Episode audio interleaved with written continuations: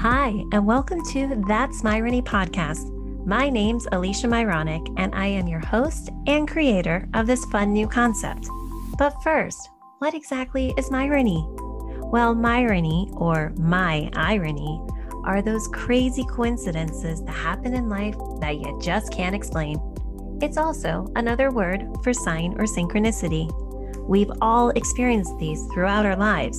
But what if you started paying closer attention to your Myronies? What if you started connecting the dots? Or, as I like to say, follow the spiritual breadcrumbs that could have an impact so big that it changes your life forever, not to mention the lives of others. Now that's Myrony. Hi, and welcome back to That's Myrony podcast. I am so excited for my next guest today, Heidi Rome, because she's not only become a dear friend of mine, she also has one of the most beautiful stories to share. And it's actually not even about her, it's about her nonverbal autistic son, Ethan. But first, a little bit about Heidi. Heidi is an internationally recognized expert on the autism journey for mothers. She's also an autism mom coach and founder of Mom Spectrum Oasis. She's also the author of the beautiful book, You Just Have to Love Me Mothering Instructions from My Autistic Child.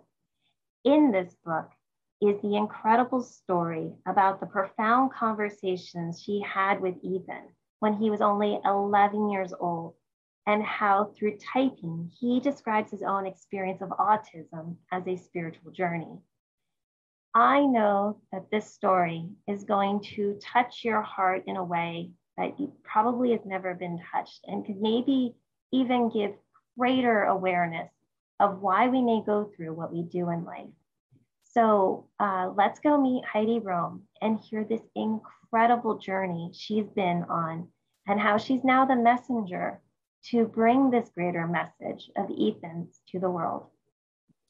Hi, Heidi. Thank you so much for joining me on That's Myrony today. This is such a pleasure and honor to have you share the incredible story that you have about Ethan, which I explained a little bit in the intro um, before you came on.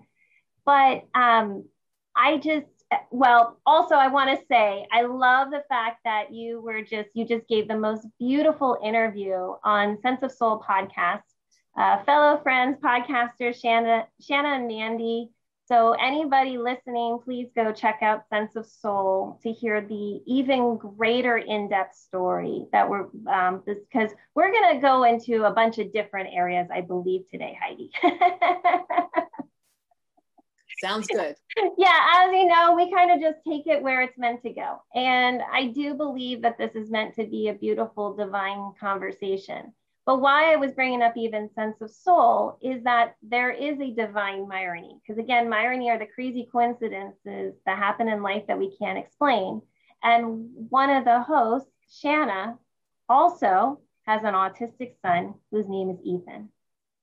Which, Crazy. what are the odds that you both would have sons named Ethan with also, you know, the the challenges that they've gone through? But what we're going to share today is that somehow their higher selves chose those challenges. Right. And so to to um, to explain to the audience a little bit, I know you're also in New Jersey, which we have a Myrony because I'm from New Jersey. You know. I always, I always love that. You know, I'm in San Jose, California now, but you know, I'm a Jersey girl. So I know I know you were originally born in was it Brooklyn? Is that Brooklyn. where you were born? Yeah. Okay. Yeah. You're but you now you live in New Jersey. So when we first met, um, we met through an incredible networking group uh, through Jeff Pulver, known as the Zula.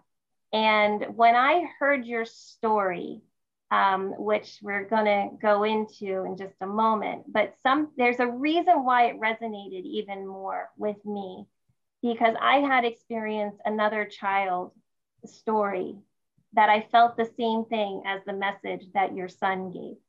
So for the listeners, let's um, let's go into first the story behind your incredible book. You just have to love me. Okay. Yes. well, the the book is is about my journey with my younger son Ethan. I have two sons. My older guy Eric is neurotypical. He's 18, and Ethan is 15 and has severe autism. So not only does he, not only is he on the spectrum, but it's the end of the spectrum that doesn't get a lot of attention. Most of the media focuses on uh, the the uh, part that a lot of people know about, and they, there are TV programs like The Good Doctor that focuses on someone. He's on the spectrum. There's social awkwardness, and he's he's a genius. Uh-huh. And certainly there are many people, you know, like him in the world who represent, you know, uh, a part of autism. But Ethan ha- is on that other end. And that doesn't get a lot of the publicity. And so he is nonverbal, virtually nonverbal. He has a few words. Um, he has uh, what's called stereotypy, which are certain behaviors that are associated with autism. And you may have seen people who flap or rock or do different things repetitively, uh, which is a way for the brain and body to try to regulate itself. Um, but he has certain behaviors. So he has, he's on that end. And so the journey with him has been a tough one. And I go into the detail, you know, from the beginning signs to diagnosis and being what in what I call the uh, societal tragedy narrative of autism that just all the messages we're getting unconsciously from every angle that this is terrible. This is a tragedy.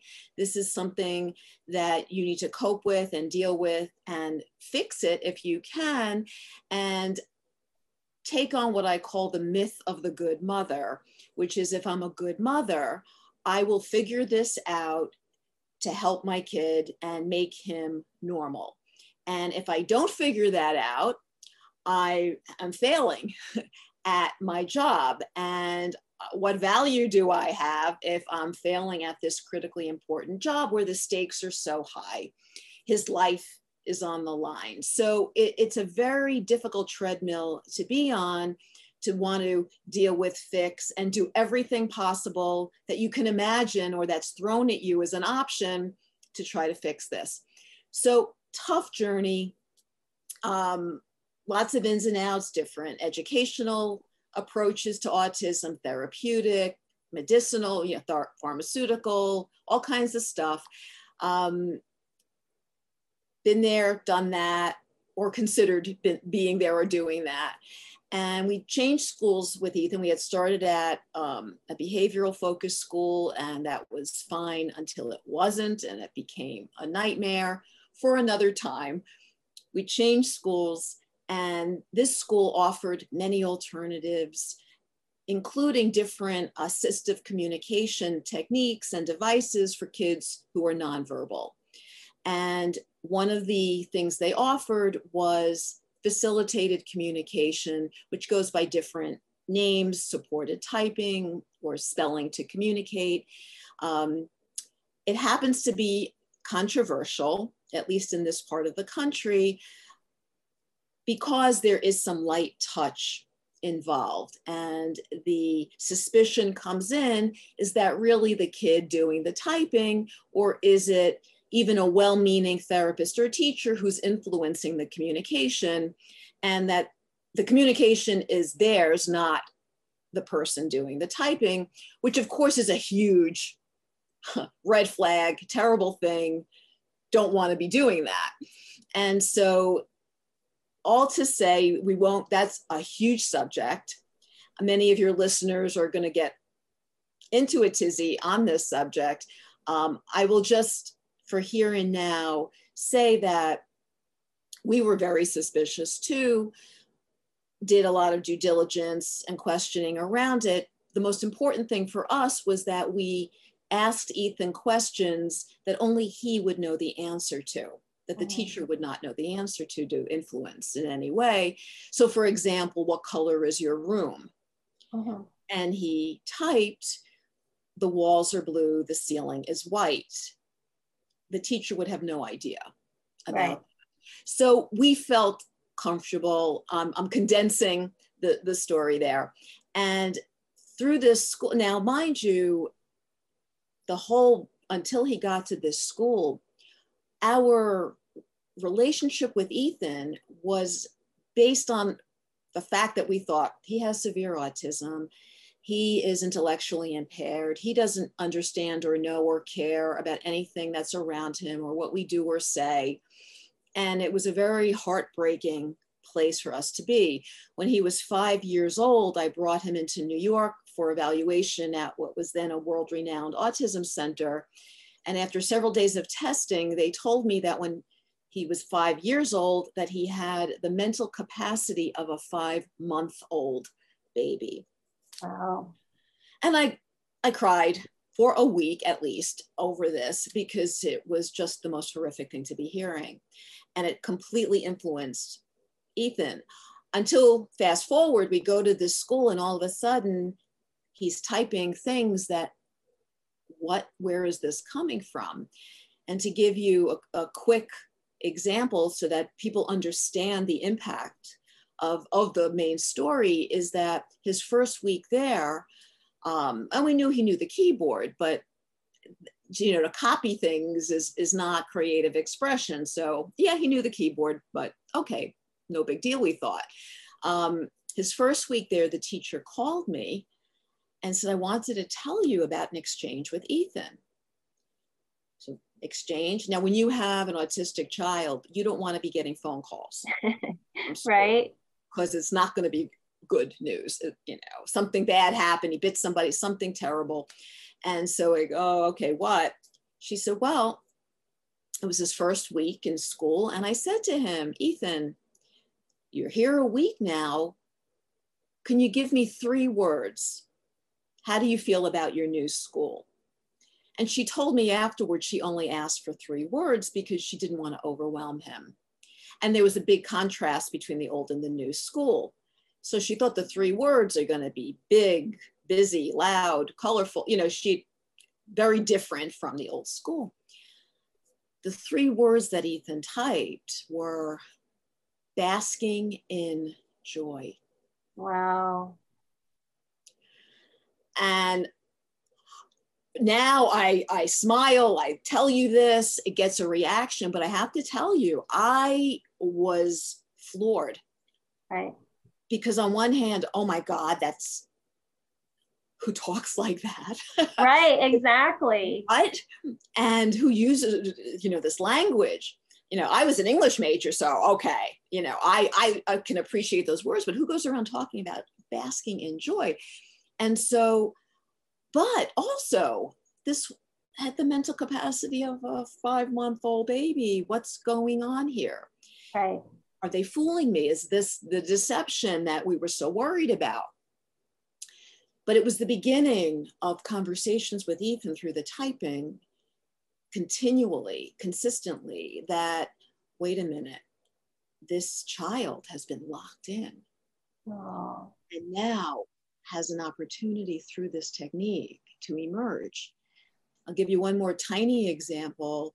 I went into work with him, and this was about uh, five years ago. He was 10 years old, and the, the typing um, practice is very boring stuff like any practice it's like mm-hmm. practicing scales so it's you know repeating typing the obvious so you say something like ethan the leaves on the trees are green what color are the leaves are they green or purple or you switch it up purple or green because some people with autism tend to echo and, and so let's see, does he really understand? And he would consistently type correctly. And we were, this was the practice. So I go in, and this was um, about five years ago. He was 10 years old. And I tell you that because the teacher said to me, What does Ethan like to do every day? Well, we'll type about everyday things. And I said, Well, in the evening, he likes to watch the news. Uh-huh. So now nobody wants to watch the news, you know, COVID, whatever. But, you know, then that's what he liked. So the teacher says to him, Ethan, mom says you like to watch the news. Why do you like to watch the news? And he types, I'm interested in global things. Okay.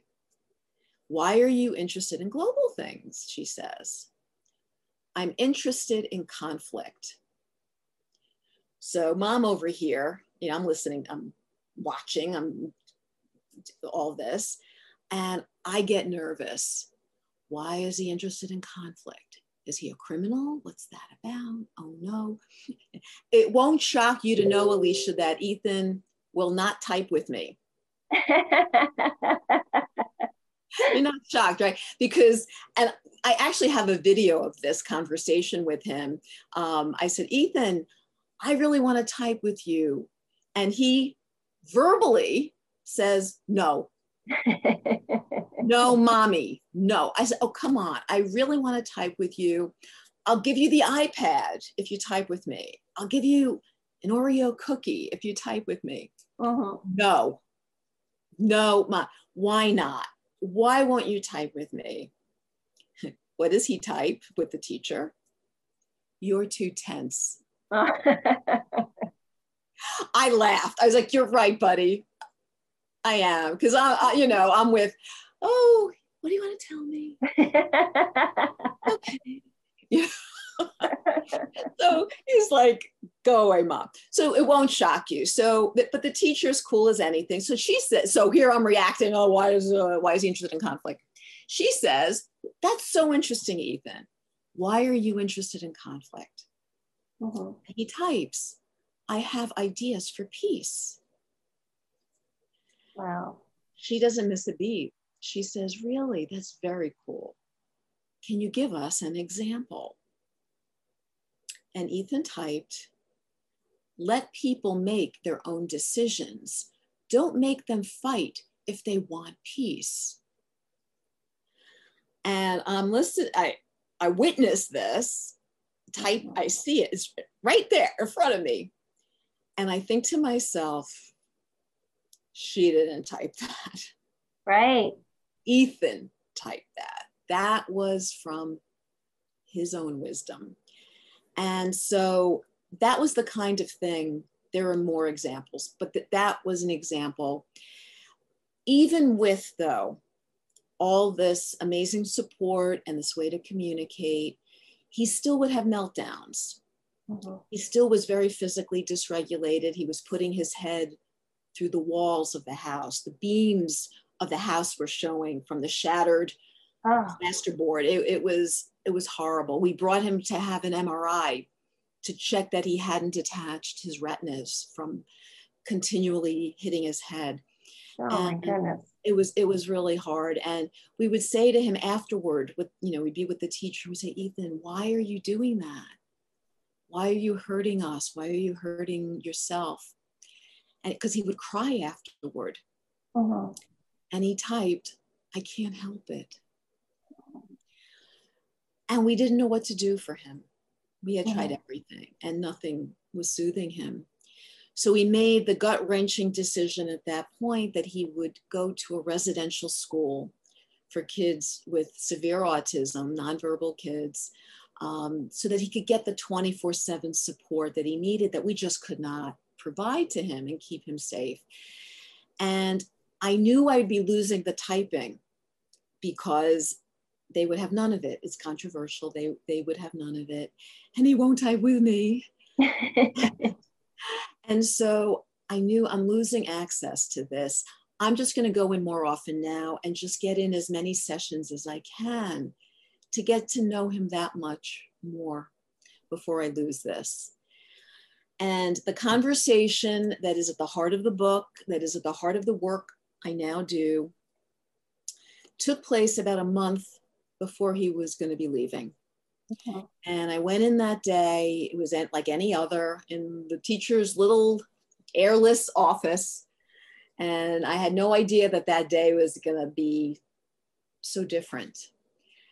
And I'm with Ethan and the teacher and his aide. And I say to him, you know, Ethan, I know you enjoy going to the special needs service every month. I realize, though, I never asked you What are your thoughts about God? Mm-hmm. And this conversation is Ethan's response to that question. So Ethan typed, God is in my heart and he will always protect me. Alicia, I was not expecting. I mean, Ethan had already typed lots of good stuff. I was not expecting that one. Right. so I reacted. Uh, uh, did he tell you that? Ethan, when I lived in heaven, he told me that.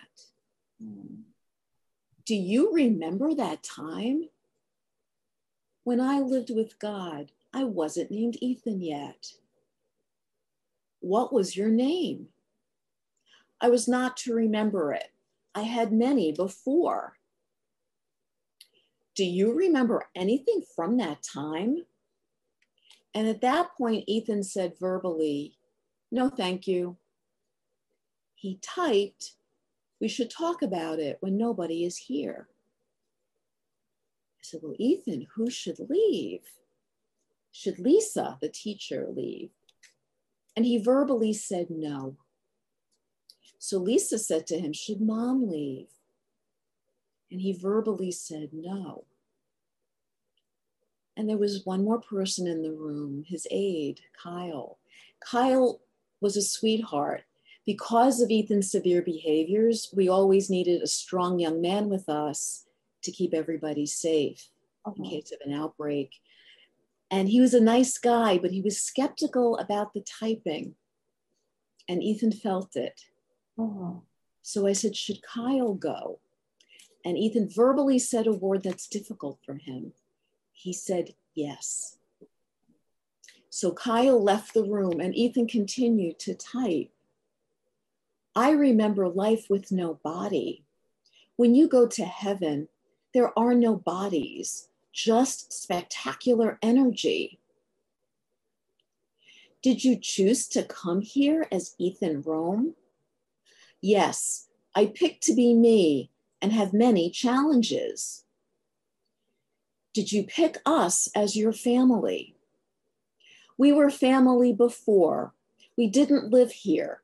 We lived in a small group, but got hurt by warriors. Why did you choose to come back with challenges? I will be greatly rewarded in eternity. Is there anything we should do to help you? I have to complete my journey as prescribed by God. Does it feel longer than you thought it would be? Yes, the journey is unfathomably longer than expected. He was 11. Wow. I had to ask him again, what should we do to help you on the journey? You just have to love me, and that is your job. The rest is my job to do. Wow. And that's why the book is you just have to love me. Oh, well, your book is so phenomenal. I actually just put a review on Amazon saying that everybody should read this book. It's not just for autism, it's literally for humanity. And uh, in our private conversations, as we've gotten to know each other, you know, I truly believe that you are a messenger for for Ethan's message for the world. And um, one of the things why your story, your story was almost validation of something that I had felt. And I know I had shared this story with you, but for the listeners, there is a friend of mine who uh, had a had a daughter who um, had Myers syndrome, and Myers syndrome was this genetic, and it's a it, it's it's it is it, it's a rare connective tissue disorder, and extreme pain I mean, I can't even get over how many um, surgeries this poor girl went through. And she passes away at 16 years old. And um, I actually never met her. Um, but something inside me said I needed to go to her uh, um, celebration of life. And it was it was the strongest feeling. It was like no matter what, you cannot miss this. And so I, I get to the um, to the to to the celebration of life a little bit early, and I'm talking to her father, Eric, who was a coworker of mine, and and and what's even more interesting i mean even though I, you know i liked eric as a person again it wasn't anybody that like i was so super close. Like what is really truly calling me to go to this event and um, and i tell him about the book many lives many masters by dr brian weiss and as so many people know in this podcast i feel like that's such a huge piece to this puzzle of, of life is that somehow we choose everything that we go through. And so I, I, I tell them about this book and I said, would you like to, would you like to read it? I'll bring, bring it by the dealership, um, you know, and, and if you'd like to check it out. He said, yes, I'd love that. So we go through, uh, I, I hear the story of this, of this girl and I, at some point I get like almost like a flash of lightning hit me I said, Oh my goodness, she's an ascended master. She came to earth as a teacher. And for some reason, she didn't have to live her entire life like this because apparently this girl was so, would give the most profound messages, kind of like Ethan, where, you know, um, I think her dad one time asked her, you know, uh, you know, do kids make fun of you? You know, I was like, yeah, but they don't understand. And, and even down to the point where um, no matter what she went through she never she would always say it's okay you know that's there, there was never any problem even down to apparently when she was dying said that's okay. You no longer have to take care of me. The most selfless beautiful i could not get over what i felt in this room but also when it hit me as to who she was. And so, what was so profound after that was that a week later, or less than a week later, and what's even funnier is I was planning on bringing this book uh, the day before, but um, it ended up happening when I did bring this book. I had just said to to some people, well, I'm going to go do my good deed because I seem to just give these books to everybody. I've given over 300 of Dr. Brian Weiss's books personally to people. And I get on the highway, and I'm not kidding. I'm not even on the highway for five minutes, and this truck pulls in front of me. And I even said, or actually, it was to the side of me, it was, it was, it was to my left. And I was like, oh my goodness. And I knew I needed to capture a picture. But I'm like, you're driving, you know, you're not supposed to be taking pictures while you're driving. That's pretty stupid, right? And I even said, I, I, I spoke to God. I was like, hey, if you want me to get this picture, you, you got to do something here. And because I'm about to get off the ramp and, and go to where I'm going. So I'm not even going to be on the highway for very long. And then this truck moves directly in front of me and I capture the picture. And then the picture had the name Miranda on it. And that was the girl who passed away, her name. Whoa. That was one of my biggest like um, ahas of like, you know, you trust those gut instincts, trust, you know, why are you like, why am I giving these books? Why am I doing what I'm doing? You know, whatever. It was such a beautiful sign for him to, you know, as almost validation. I mean, what are the odds of that, right? What are the odds that that level of divine timing could happen?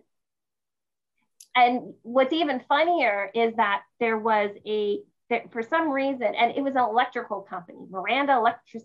I don't even know. I mean, it was so strange. It's like Miranda, like that's not a that's not a common name, right?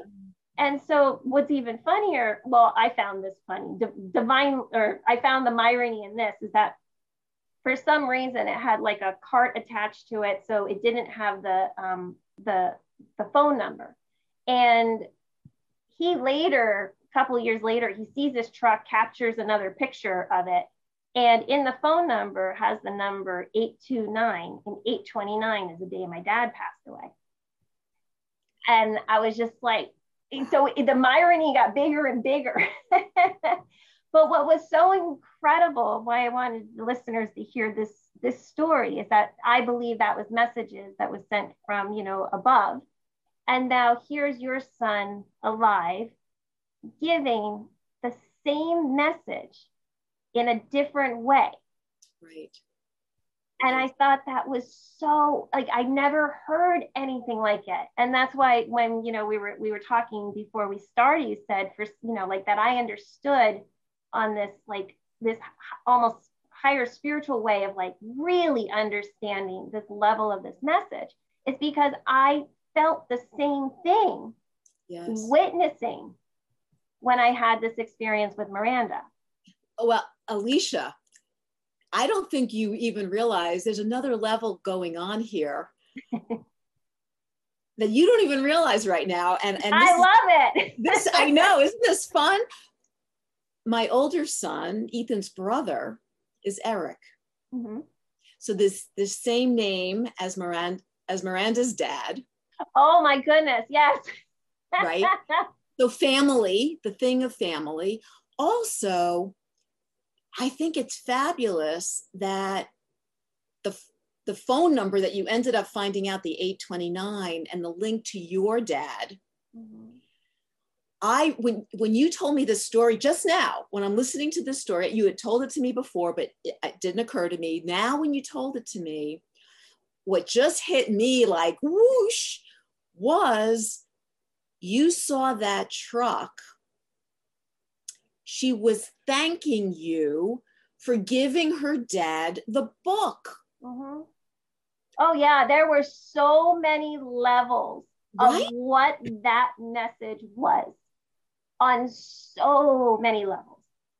It, it's just so many layers there yeah and so and and that's and I, I brought this book up for um, you know in past episodes is the book signs the secret language of the universe by Laura Lynne Jackson the psychic medium and says if you lost someone ask for a sign. They love giving you signs.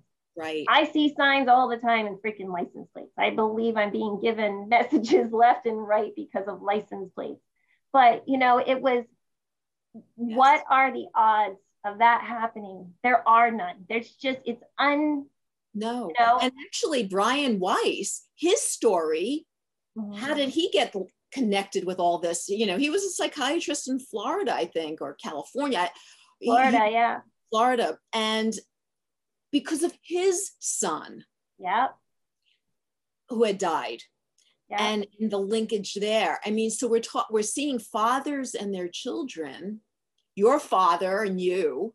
Yeah. Amanda's father and her. Brian Weiss's as a dad to the baby. This is amazing. This is amazing. And speaking of fathers, one, at one point, and this is actually an example from my book of the, the guidance of other, you know, other realms. And I had been, I had a meeting set up with Ethan for Ethan on his behalf at some point, and you know, I was always worried and thinking, and what about this, and what, you know, what's going to happen, and all this. And I, so, this particular morning, I think later in that day, I had this big meeting coming up around him, and I'm thinking about, thinking about it. And I got up really early that morning to go exercise, and it was still dark, and it was, you know, winter, and it, so it was dark in the morning, and I'm, and I pull out of the driveway, and I'm going along, and usually there's nobody out, and it's, you know, and but when I pulled out, suddenly there's a car behind me and I'm like, oh, who is this? Like, what do they do? What, why is anyone else driving right now? Leave me alone, you know? And so I drive away and they're still behind me. And then I go onto the main road there to, to go where I'm going. And I'm like, who is this car? Like, why? And why am I paying attention? They pull to pass me. And for whatever reason, I look at the license plate of this car and it happened to be you know a license it one of those cars where the, the license plate has a light around mm-hmm. it so i could read it because it was dark and the license plate had the letters kje in it.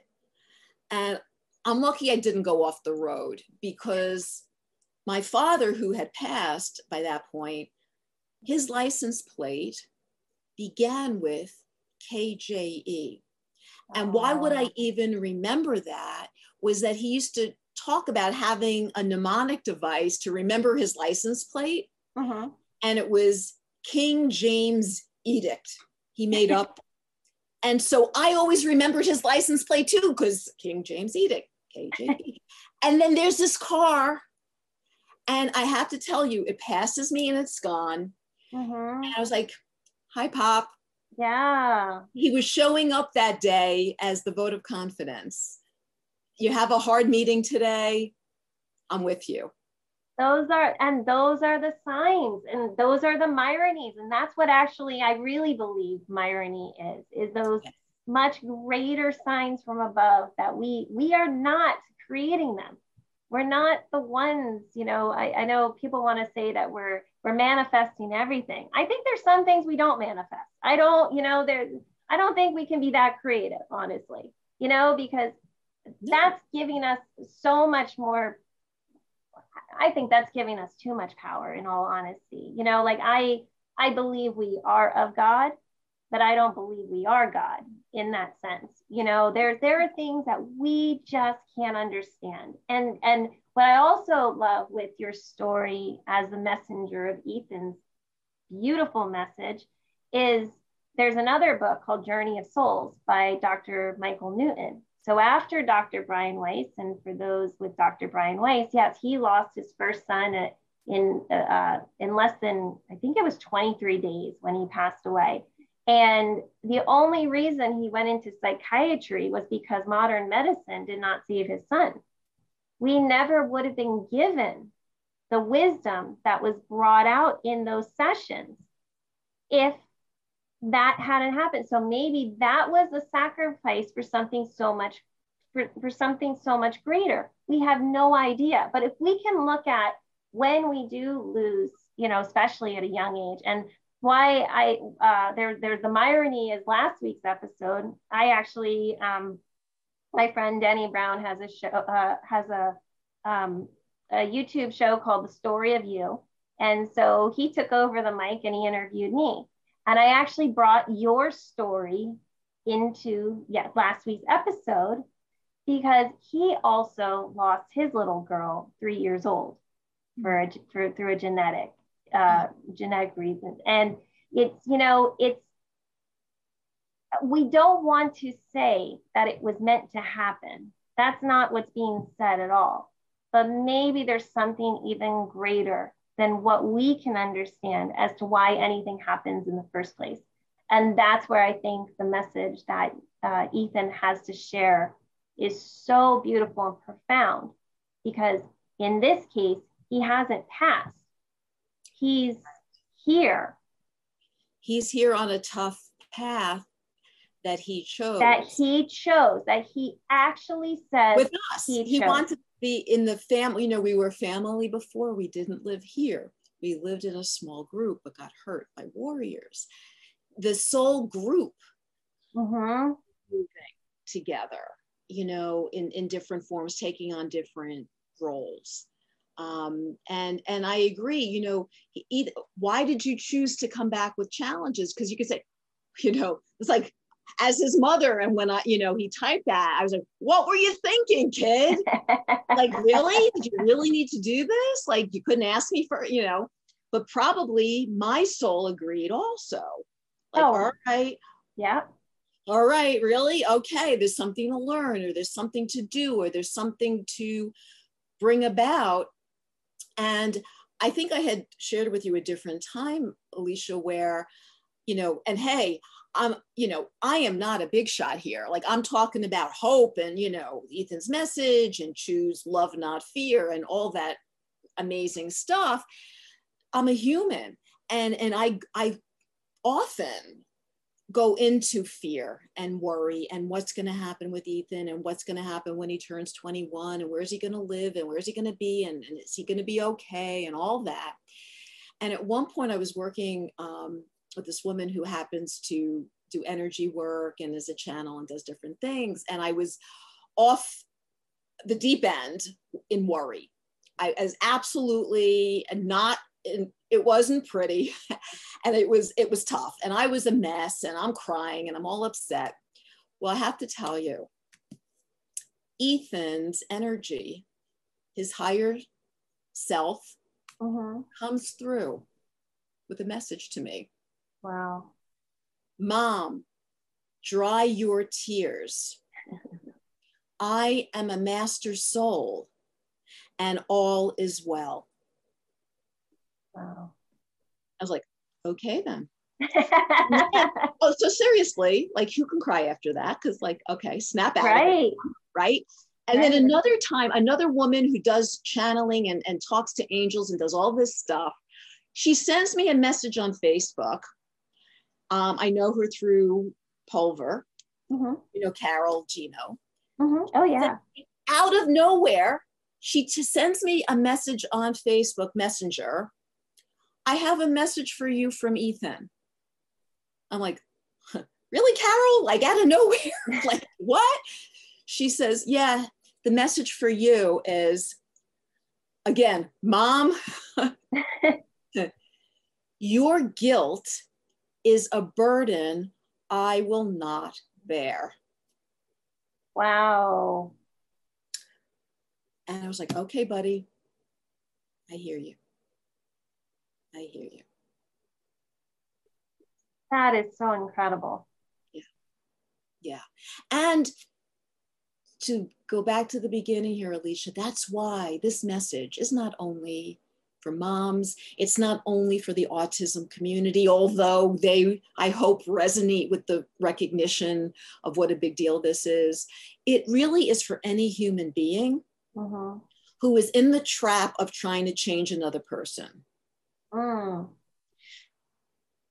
because or, or, feeling sorry for that person in the sense of you know whatever it is that they're going through and it doesn't mean we can't have empathy and compassion oh, no. but you know because in our in our human in our humanness we you know we really do. We have only so much in the way of capability and you know stuff. But when we can connect to that much higher level of looking at things it really does uh, allow a lot to be absolved.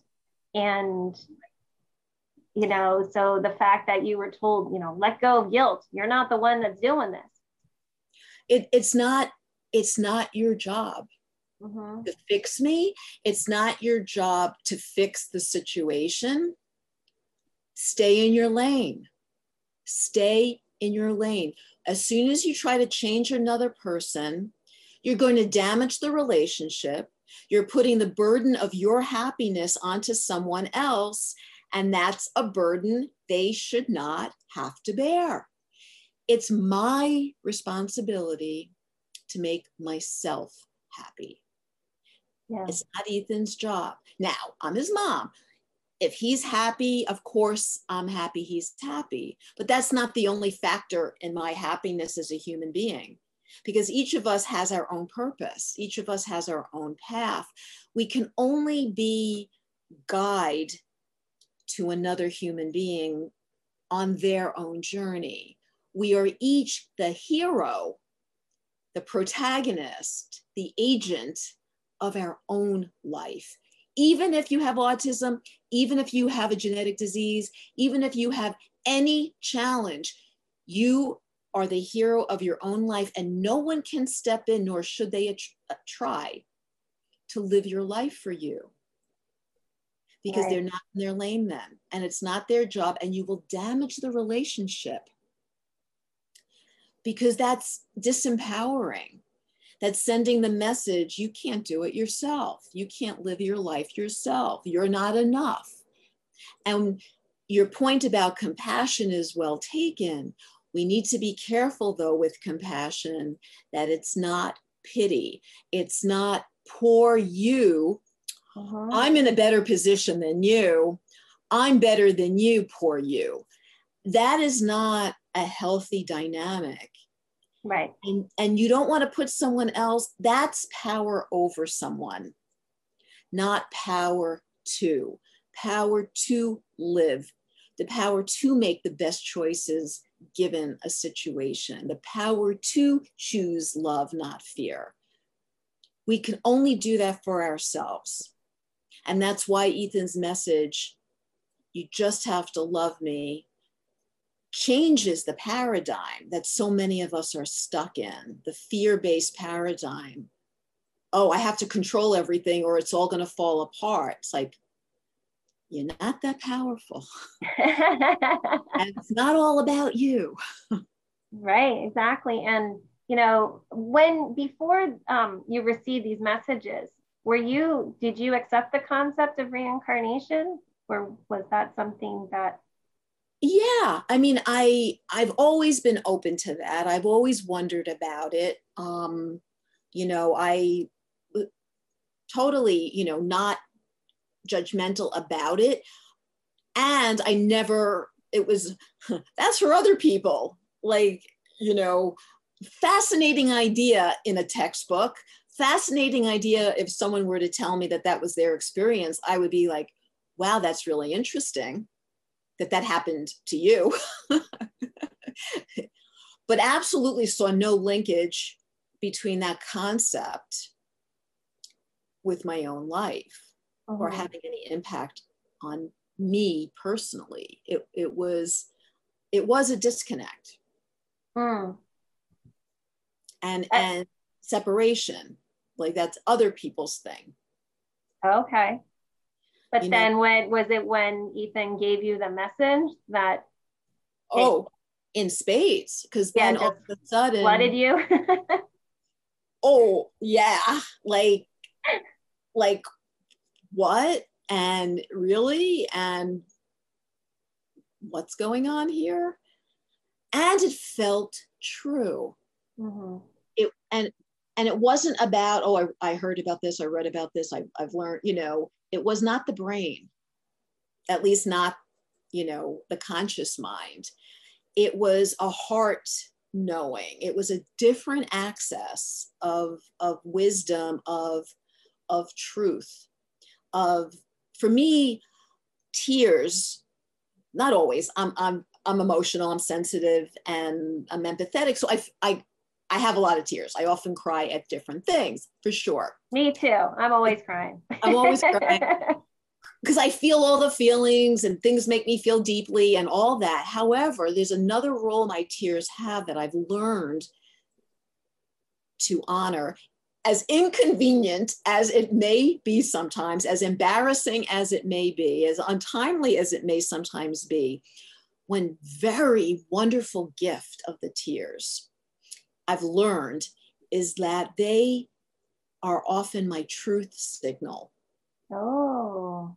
If I that. hear something and I feel the tears, it's almost as if my body knows it's true before my conscious mind catches up. Wow. So when I hear something that, whoa, yeah, and tears come, it's like, oh, I guess that's truth. It's a recognition of truth for me. Yeah. It may not be anyone else's truth. But you know, there's a wonderful quote, I think it's Voltaire who says it Follow those who seek the truth, run from those who have found it. because anytime anyone deigns to tell you what the truth is, wait a second, that's their truth. Right. And I want to hear it. I want I want them to share it. I want to see if if and what how much if any resonates with me. But no one can know what is completely the truth for anyone else. Right. Part of why I think we're all on this planet is to share our truths, to share our gifts in community, in an interconnected, cooperative, collaborative way of being, way the choice to connect through love without fear. I'm not going to lose myself, whatever that means, if I share my truth and it's not for you, or you share yours and it's not all for me. It's okay. It's okay. We can have our differences. We are each unique. As long as we come from love, when we choose from love, when we make decisions from the intention of love, there are no mistakes. Right. There's there's only learning. Yeah, and when you, we can look at what are the lessons, what are the lessons we're meant to be learning. That's right. And learn from other people. You know, Eleanor Roosevelt said, learn from the mistakes of others. You can't live long enough to make them all yourself. For sure. Mm-hmm. Learn, learn from others. Witness, be witness to others. And it may be some you know pe- everyone's an example of what to do and what not to do right? One or the other you know some some of us are what to do some of us are what not to do and sometimes we're both. Mm-hmm. and that's okay you know but witness be witness impartially you know what is here? What is and that is your truth is the mm-hmm. acknowledgement of what is. And that may be different for, for others. And how do we respond in the face of what seems different? You know often so many of us in this you know people respond to, to difference at, with hate with fear. Hate is mm-hmm. fear so, oh, you're different from me. That's a threat. That's a threat. As opposed to the other view, the love view, which is difference, like in the Bible, difference is often a irony, is often a signal. Oh, it's different. I notice it's different. Pay attention. It's often a clue that holiness is present. The oh, I love that. God is saying, you know, that one's not the way the others are. Right. That one's different. That's what happened with Moses in the burning bush. Mm-hmm. He saw the bush that was not consumed by the fire. Now, the fact is, in the desert, you know, the time of Moses, and he's in the desert, right? There are burning bushes everywhere. It's hot and dry in the desert. Those oh. plants are combusting everywhere. There are fire, you know, dust and fire and sand everywhere, right? Moses realized, though, with all the burning bushes, wait a minute, that one is not being consumed. That one is different. And he approached it and said, What's going on here? And that was where God introduces himself in the Bible I am that I am. Wow. But it was difference that that and Moses was different. Moses had a speech impediment. Moses was a social outcast because he had murdered somebody. Like Moses was a different kind of guy. he was different. But but the point here is when there's someone who's different pay attention. And this is true in literature. This is not heidi speaking. You know this is shakespeare. This is the great literature. When you want to hear the truth who do you listen to? The fool. Oh. You listen to the fool or the child you listen to the person who has no agenda, who is going to speak truth to power because it is what it is with no agenda. And that is the key. And that's why I don't think it's an accident, again, that Ethan, as a child, an autistic child, someone who's very disenfranchised, has no power. He literally cannot speak. Mm-hmm. He cannot advocate for himself. That is who to listen to. Absolutely. who, who is speaking his, his truth. Ethan just shared his story, his truth. That's all any of us can ever do is share it and invite others into the story. And you pick the chapter that works for you. Absolutely. I mean, you know, it's like um, I, I think uh, it was also in Dr. Brian Weiss's book, uh, his last book, Miracles Happen, that there was a um, there was a daughter who was very angry at God because his her mother, I think, suffered a stroke and you know had to be taken care of and all this, and and God speaks to her and says, "Why are you angry with me?"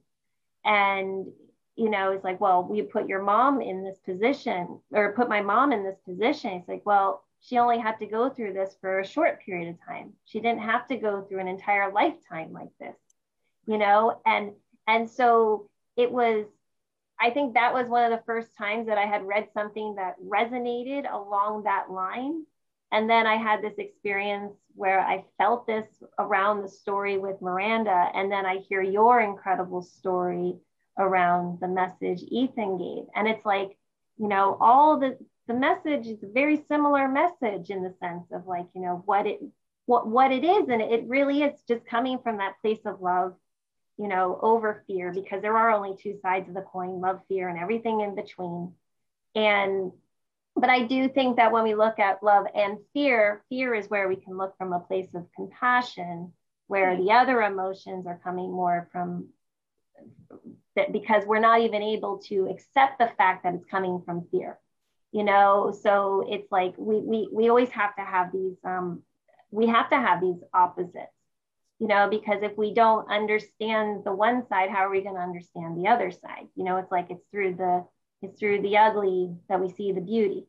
And you know it's just it's just so powerful when we can come together. And you know that's what i hope with Myrony people can start sharing their stories more. People can feel that they can share whatever their truth is you know and and i i'm the first one that's going on my own record at this point i've been putting it publicly out there i can't explain what happened to me six years ago that well, I can't explain my deceased father giving me a message about how I needed to believe in the Holy Family after I had become, I was just a total universe girl and um, uh, and had turned against God because of religion, because I couldn't put in that one way of thinking. God, I put God in a box of religion, but only this one way of thinking.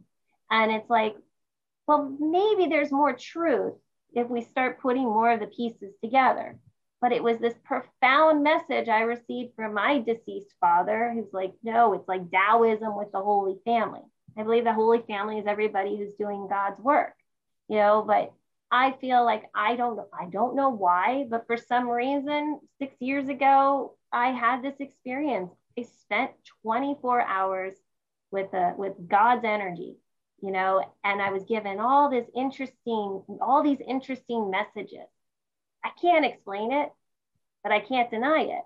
So that has become my truth, and whether people resonate with it or don't resonate with it, but when we start looking at it from, yeah, we don't know all of the truth. But actually, if people start tapping into themselves, more and more will be revealed, I believe. I, I agree. And I think, you know, I'm hearing also in in our talk today and what you even just said, there's a, a pattern of parent child connection at the heart. A parent child communication at the heart of this, connection at the heart of this, of parent guiding child, child guiding parent, and this beautiful reciprocity of, of giving and receiving, giving and receiving, which is love, right? It's all yeah. about love. And the reminder that in love,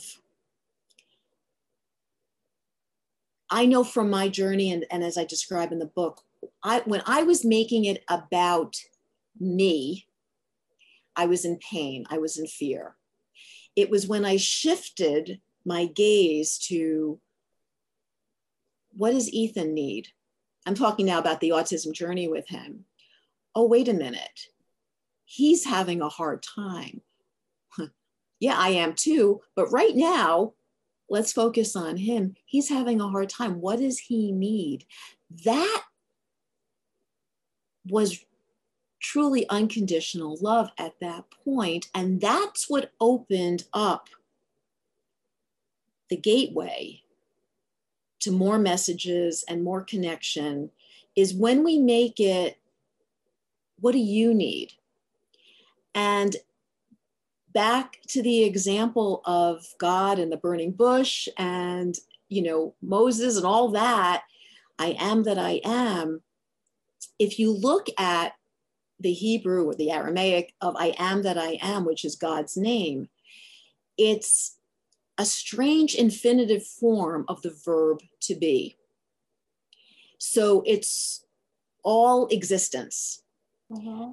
And there are no vowels, which in Hebrew are prepositions. So on, next to, above, below, you know, there's none of that. So there's no space. There's no time because it's an infinitive form. So there's no past, present, future. It's all time. And when God introduces himself to Moses, he says, I am that I am. I am the one who will take you out of slavery. Because the children of Israel were enslaved to the Egyptians at that point. So if you think about this, God's name, infinitive form, all time, no prepositions, so all space, all conditions.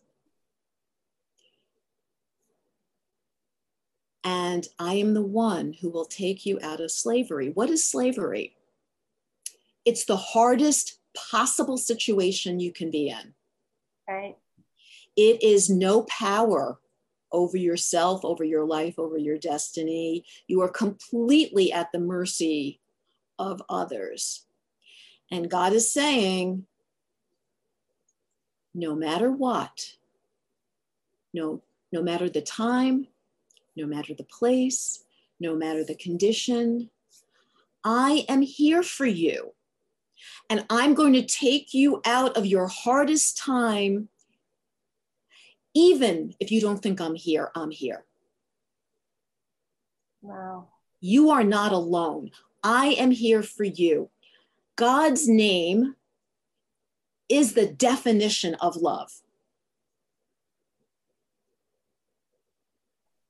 Well, you know what's really interesting, Heidi, is that I'm being guided to share a message, Would you know what happens when that happens. And,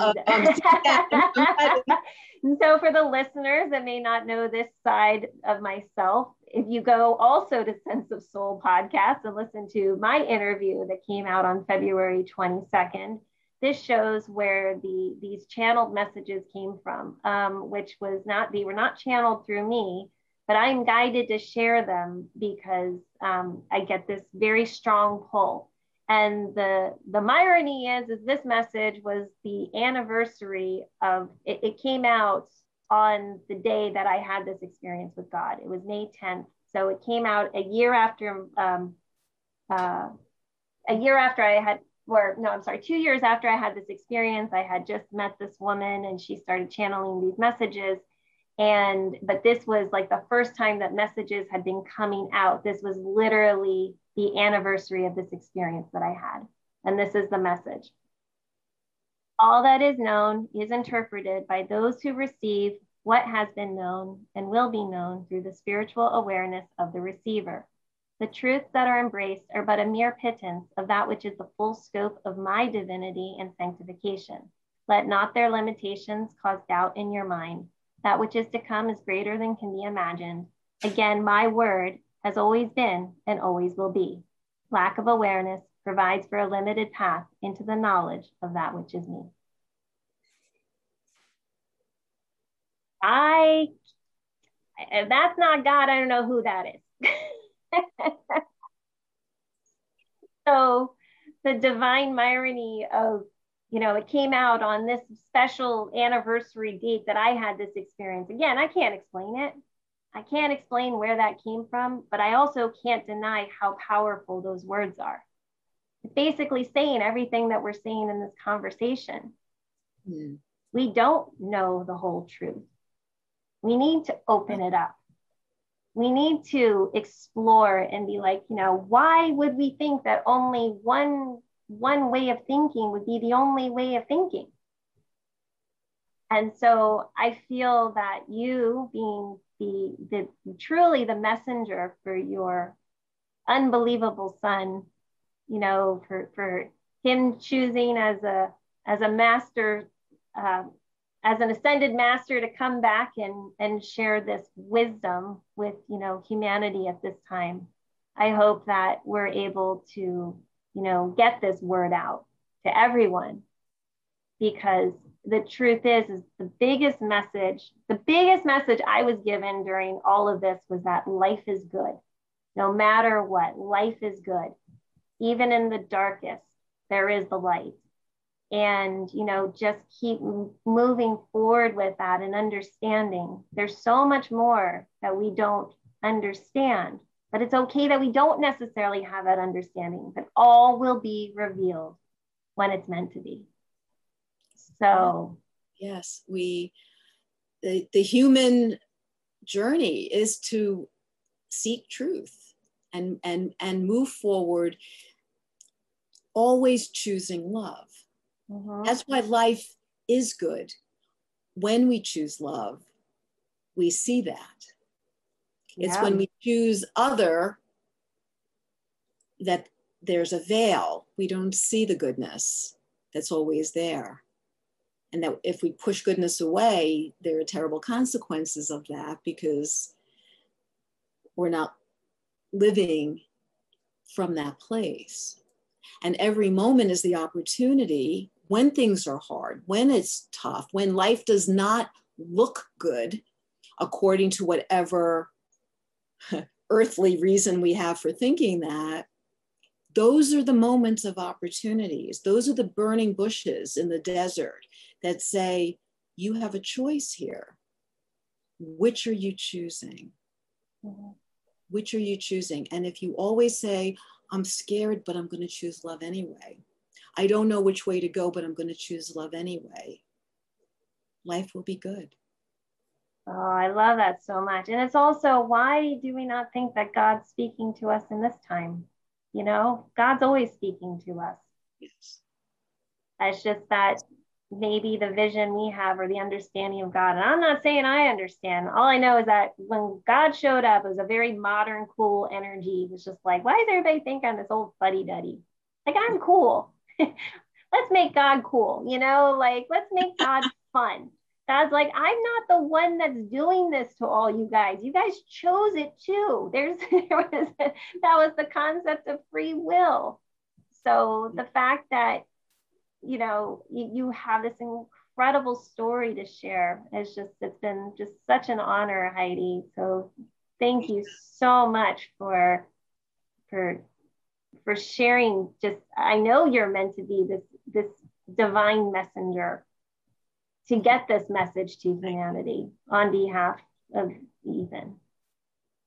Yeah, I, and I have an ulterior motive. I, I want to change the world and I want I want the world to always choose love and not fear, not label people who are different, who are differently wired as less than or different than or strange or anything other than human.